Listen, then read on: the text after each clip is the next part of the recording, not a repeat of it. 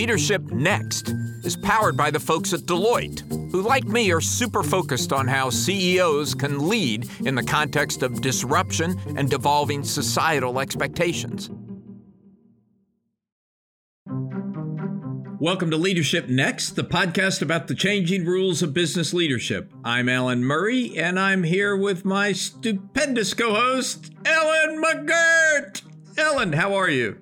Alan, I am so very happy to be here. I'm so very happy to be here with you. And I'm so very happy because my taxes were done early this year. and, and funny you mentioned taxes because our guest today is Sasan Goodarzi, who is the CEO of Intuit. Now, Ellen, I'm old enough to remember when that meant a Quicken CD-ROM that would come in the mail and I'd stick it in my computer and do all my finances. Intuit has since uh, sold that business, but it's responsible for TurboTax, which a lot of people use to do their taxes, like you, it sounds like, Ellen. I have for, for many, many years. I've been a longtime customer, so thank you.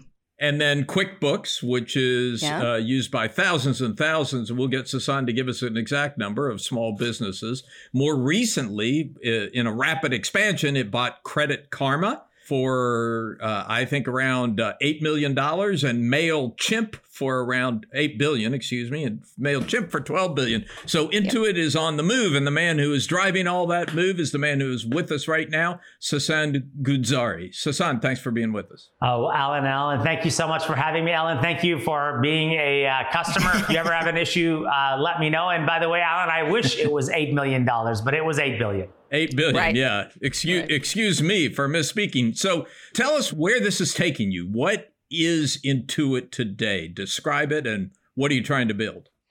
You know, um, I'll, I'll do it sort of, uh, if we were in an elevator, you know, what would you need to know? You know, if you wind the clock back, uh, we've really focused on being a, platform company that's focused on accounting and tax uh, three years ago. And those are very important problems. That was sort of what the essence of what QuickBooks uh, and TurboTax do.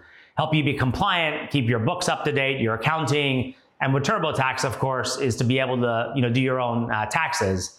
Uh, and of course, now uh, we can have somebody do it for you. If you forward the clock to where we are today, you know we had a, a dream three years ago, building on our foundation that.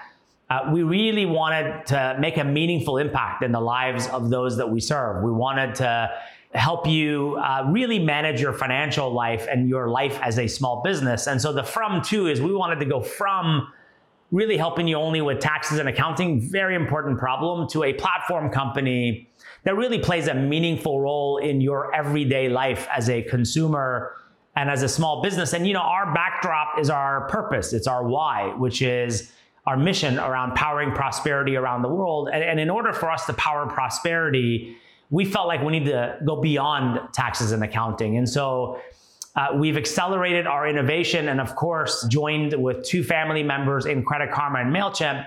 And the essence of what they both do is in the case of MailChimp, we now with QuickBooks can help you grow your business and run your business in one place to really fuel your success as a small business. And as a consumer, we can now help you really save money, get out of debt, and be able to get your largest paycheck of the year, which is your refund all in one place. So that's the the from to. I want to be clear, we've not arrived at a destination. There is no destination. Powering prosperity takes a lot of work.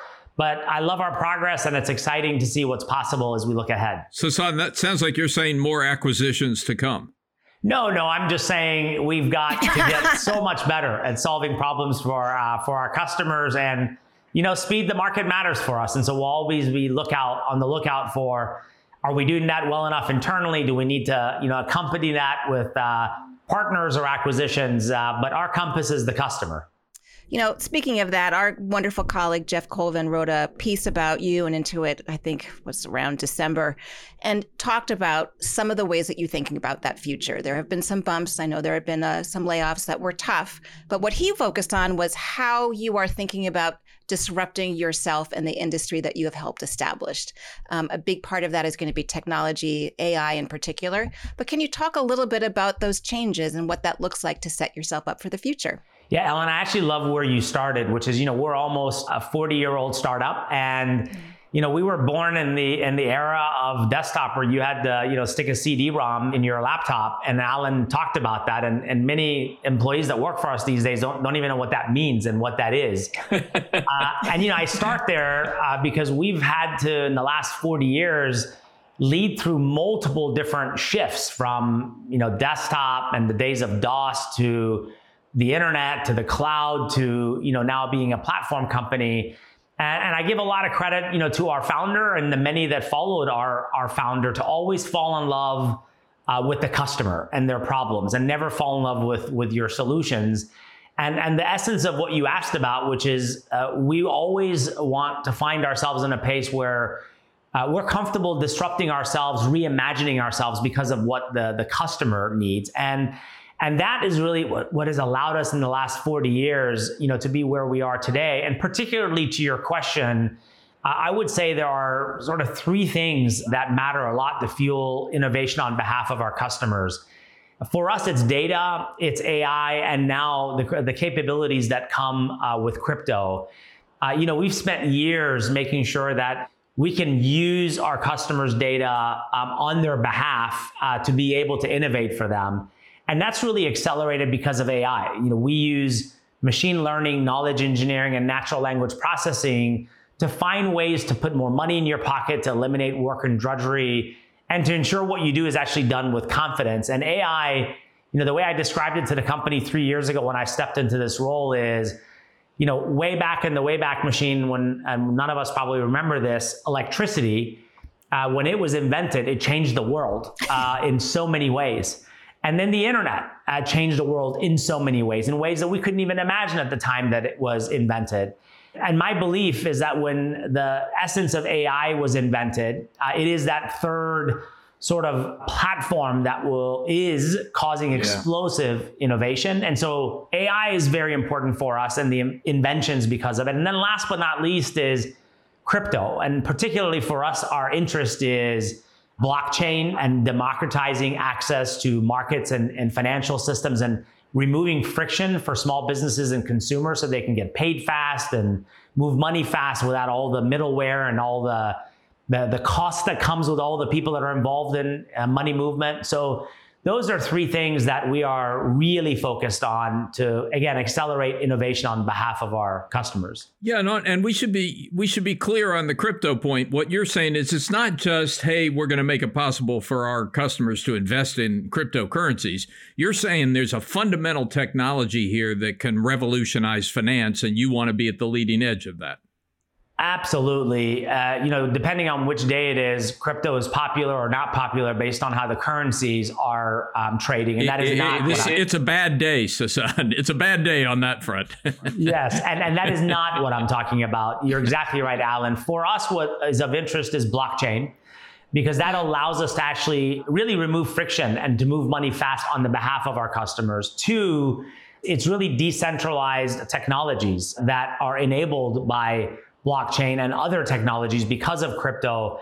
And that means that from the time as a small business, if you want to create an estimate to getting paid, it can things can happen instantly because of the technology. That is what's most interesting yeah, now.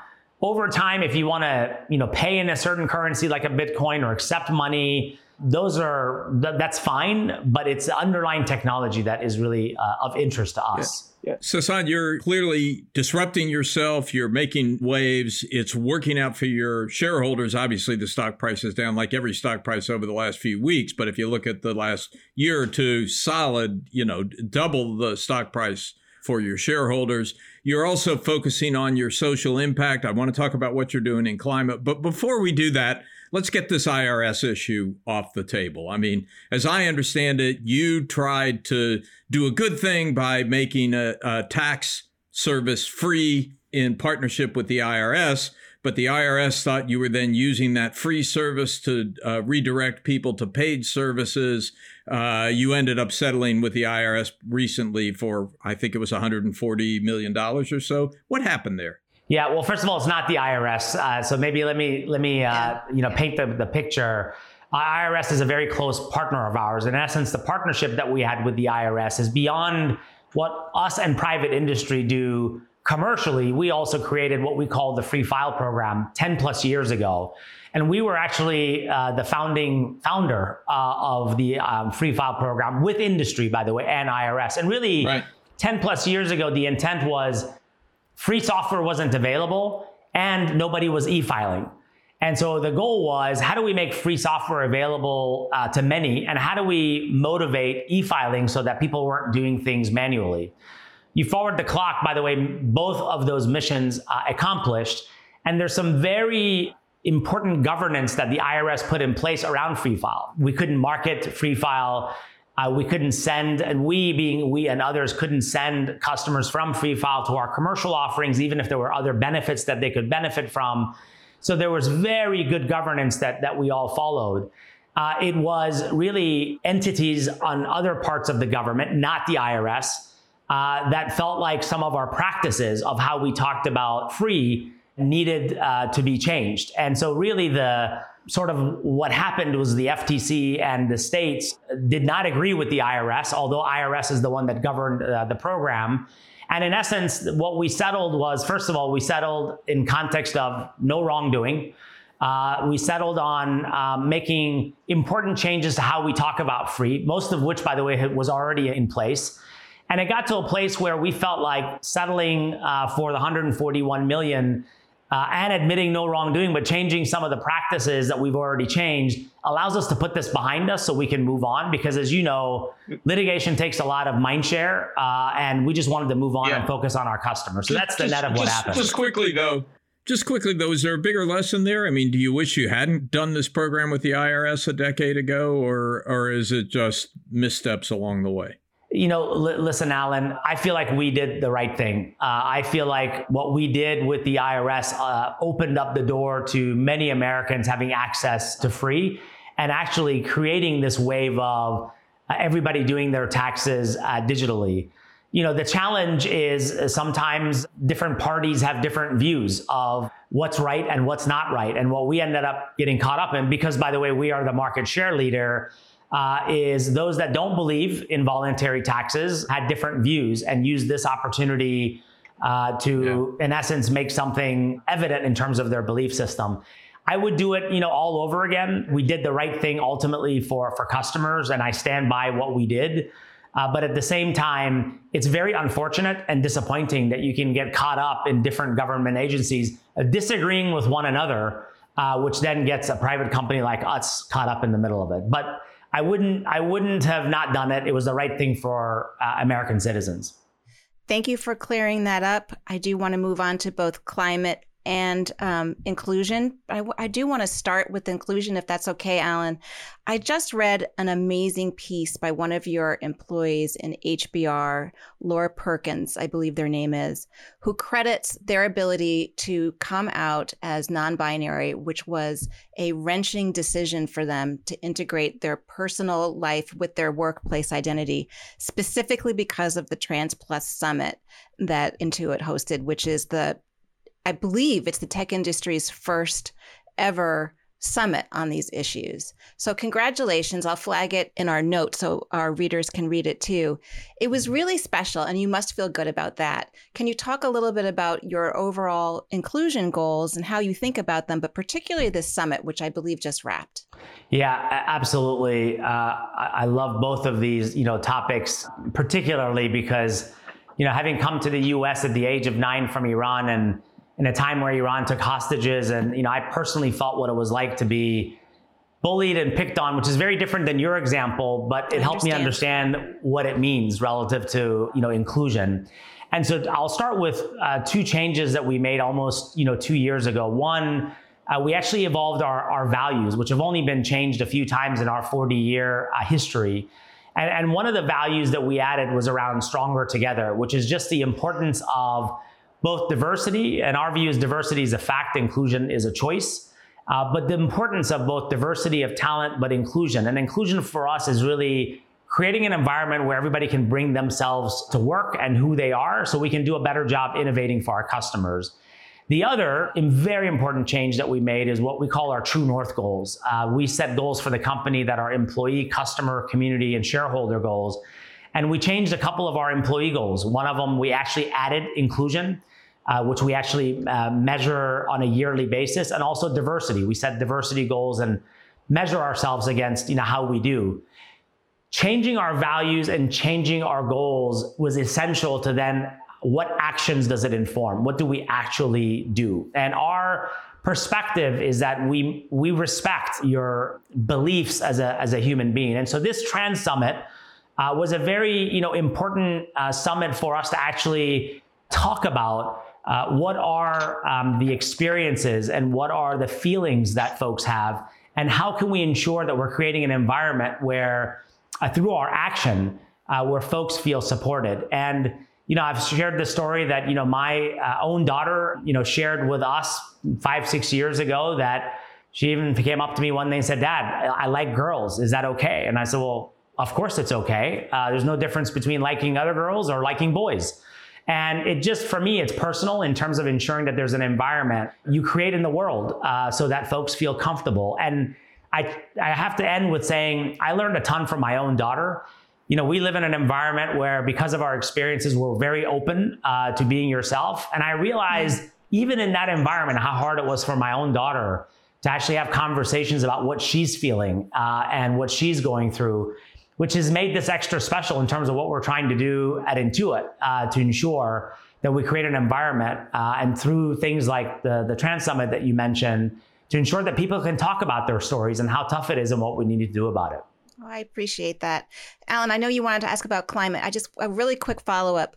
From my reporting on inclusion and, and race and just the people that I get to talk to as part of my life, the single biggest issue that they seem to be facing as practitioners is how to embed the ideas of around inclusion and the importance of inclusion into the day-to-day tactics of their business.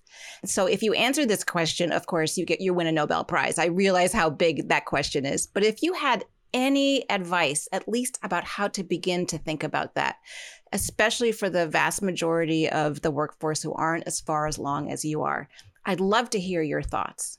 Yeah, I, I, think it's a really important question. And I just want to be clear to your point. Uh, what I'm about to say is not going to win me the Nobel Prize, uh, but it's a really important question. So I think the first starting point that I would say I share with my peers is you have to authentically understand diversity of talent and an inclusive environment is key to success to creating the culture that you want to deliver for customers, which ultimately is good for the world and good for business which then, if you believe that and you have ways to set goals, if you have mechanisms to measure how you're doing, and if you have mechanisms to be transparent about it, you know, we're so, all companies are so transparent about their customer growth and the mix of customers and their financial outcomes.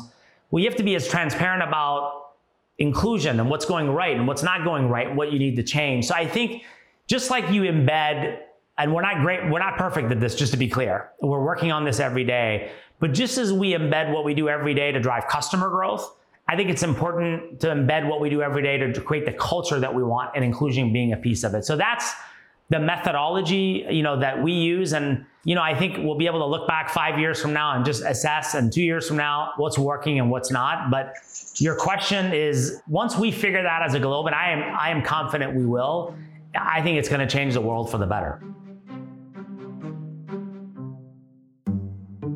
I'm here with Joe Ucuzoglu, who is the CEO of Deloitte US and had the good sense to sponsor this podcast. Thanks for being with us and thanks for your support. Thanks, Alan. Pleasure to be here. So, Joe, this new wave of business technology, artificial intelligence, Internet of Things, the ability to make intelligence out of data, is creating huge opportunities for companies.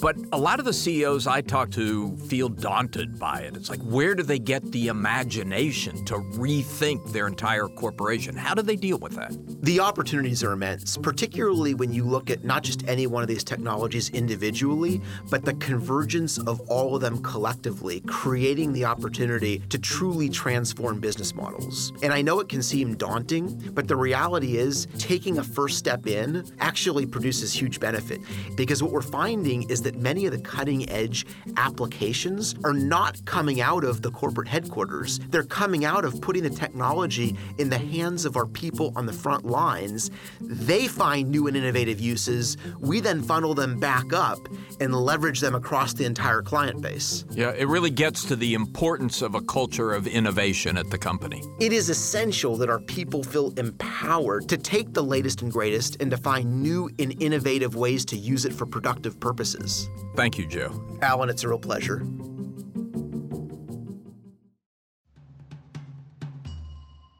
So, Sasan, let's talk about climate. You made clear to us at the beginning of this podcast where you're headed. Uh, you want to pr- be able to provide a whole suite of cloud based services to small businesses, which is impressive and important. And one of those you've announced is being able to measure their impact on the climate. You know, big companies now are putting whole teams of their employees on this question, hiring the consulting firms to do it. But for small business, it's really tough. Uh, uh so, how are you going to do that? Yeah, very, very tough. I'll start with we set it as an expectation. So when you look at our True North goals, one of our pillars is community goals, and there's three elements of those community goals. Uh, one is about creating jobs in distressed communities. Two, it's actually about job readiness, where we go into distressed communities and we educate folks, and we have very specific goals so they're more ready for jobs. And by the way, the jobs may not necessarily be with Intuit, but it's the readiness to go out in the market. And then third is actually our uh, climate uh, goals.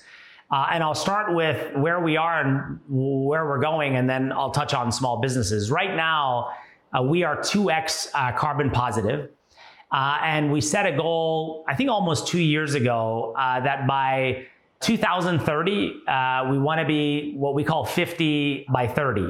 And what that means is we took our 2018 footprint and we want to be 50 times more positive uh, from a carbon perspective. That, by the way, equates to like taking 450,000 cars uh, off the street, and we are, you know, we are 2x there, and we have a long ways to go. So how are we doing it? I'll just use the small business question that you asked as an example. You know, we have created uh, a small business marketplace, uh, and this marketplace. Uh, is actually uh, starting to get filled up with those that small businesses can partner with. Like we have packaging, shipping, companies in this marketplace that ultimately small businesses can use if they want to do packaging and shipping that are very, very climate friendly. Because it's very hard if you're a two person or a 30 person small business, it's very hard to focus on climate and many other things when you're actually just trying to survive and, and run your business. So we are, we've created this marketplace and we are inspiring and motivating our small businesses to actually sign up to be want to be a part of the marketplace. And this marketplace is continuing to grow with companies that are actually very climate friendly. And we think, you know, we serve 8 million small businesses. We're one of the largest small business providers in the world and we're growing. We view it as our opportunity to be able to get every small business to participate in one way, shape, or form in this marketplace. So we, have signed up almost a million small businesses. We have more to go, but wow. uh, but that is our ultimate um, how to get small businesses involved. Wow. Very cool. I guess it's time for our lightning round, isn't that right, Alan? That's right. Uh oh, lightning round. I know, I know. We could talk to you all day. But this season, we're doing something a little different. We're asking all of our guests to just real top of mind, quick responses on three key questions facing all of us. First one is what's top of mind for you when you think about the global economy? That's a great question. Uh, you know, it's uh, it's crazy world out there, so be careful where you walk. you know, I, I, think I think the two things I'll say that is on my mind is the combination of all the money that we had to pump into the global economy, and in some places like the U.S., uh, the inflation that it's caused. You couple that with the supply chain issues and the worker shortages. Uh, that has to be solved uh, because it's creating havoc uh, in the marketplace. It's a uh, huge strain on small businesses, as an example and it's causing havoc in the stock market. As you know, inflation significantly impacts how investors think about, you know, ultimately the, the returns they get on the market, and that impacts consumer sentiment, yeah. which can actually impact the economy. So that is probably the biggest thing, you know, on my mind that we have to solve very thoughtfully because if we overcorrect, we can send ourselves into a global recession, which we have to be careful of. That's right. For those of you listening along, Alan is nodding, so that was clearly the right answer. Second one, top of mind for you when you think about COVID. About COVID. Well, I'll connect COVID to the workplace and just life. Uh, I think COVID has caused everyone to step back and think about their life. And I think life is up for grabs and the workplace is up for grabs. Uh, you know, when you think about what you hear in context of the great resignation, the great reshuffling, you know, however you want to uh, brand it, it's actually all caused, in my view, uh, based on the opportunity people have had to step back and rethink their life. And I think life is up for grabs, and what choices you make is up for grabs, and it significantly impacts companies, uh, culture, and that that's a big thing that's on my mind. Yeah. We will get through COVID; it'll be the, the new norm, but the implications and the structural and behavioral changes that it's causing is uh, it will be interesting to observe and watch what happens and how everyone in the world reacts to it. I nodded to that one too, Ellen. He did. and it leads us beautifully to our third and final one. Is Sasan, what is top of mind for you when you think about what's next for you as a leader? Yeah, you know, um, I, I, would say that I'm focused on how do I reinvent uh, myself. I think leading in these times is very different than uh, leading a year ago or two years ago.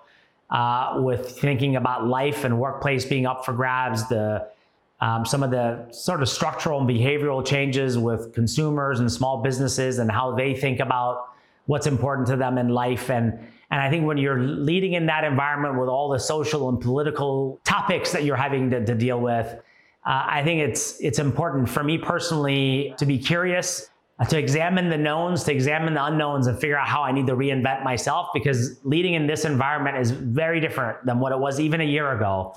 Uh, so for me personally, as an individual and as a leader, that's um, the most top of mind. And I will end with this quote. I won't quote the leader, but I just did a listening tour. Uh, where I went out and, and talked to a number of uh, leaders externally, all of which you would know if I mentioned their name. And uh, this one uh, leader of a very large known uh, company that both of you would know well said, I've been a CEO for 24 years, different, several different companies. And he said, I simply don't know how to lead as a CEO anymore, and I have to reinvent myself. And I thought he capsulated how I feel and what's important looking ahead. Wow, wow. That, that, that's really powerful. Could we guess who it is? We think that person has been on Leadership Next. Take a guess. I won't. Uh, I won't uh, agree or deny, but take a guess. Who would it be? Alan, guess. Twenty-four years. We had a Ellen and I had a great conversation with John Donahoe at. Nike. That's 19. who I think it is. That's who I think it is. That's you don't have to confirm or deny. All right, I'm staring. I'm staring. I'll, I'll just end with "Have a great day." All right, such a great conversation, Sasan. Uh, really enjoyed it. Uh, really yes. uh, uh amazed at what you've been doing. We're going to keep watching, and thank you for taking time to be with us on Leadership Next. Thank you. Take care. Leadership Next is edited by Nicole Vergala, written by me, Alan Murray along with my amazing colleagues Ellen McGirt and Megan Arnold. Our theme is by Jason Snell. Executive producer, Megan Arnold. Leadership Next is a production of Fortune Media.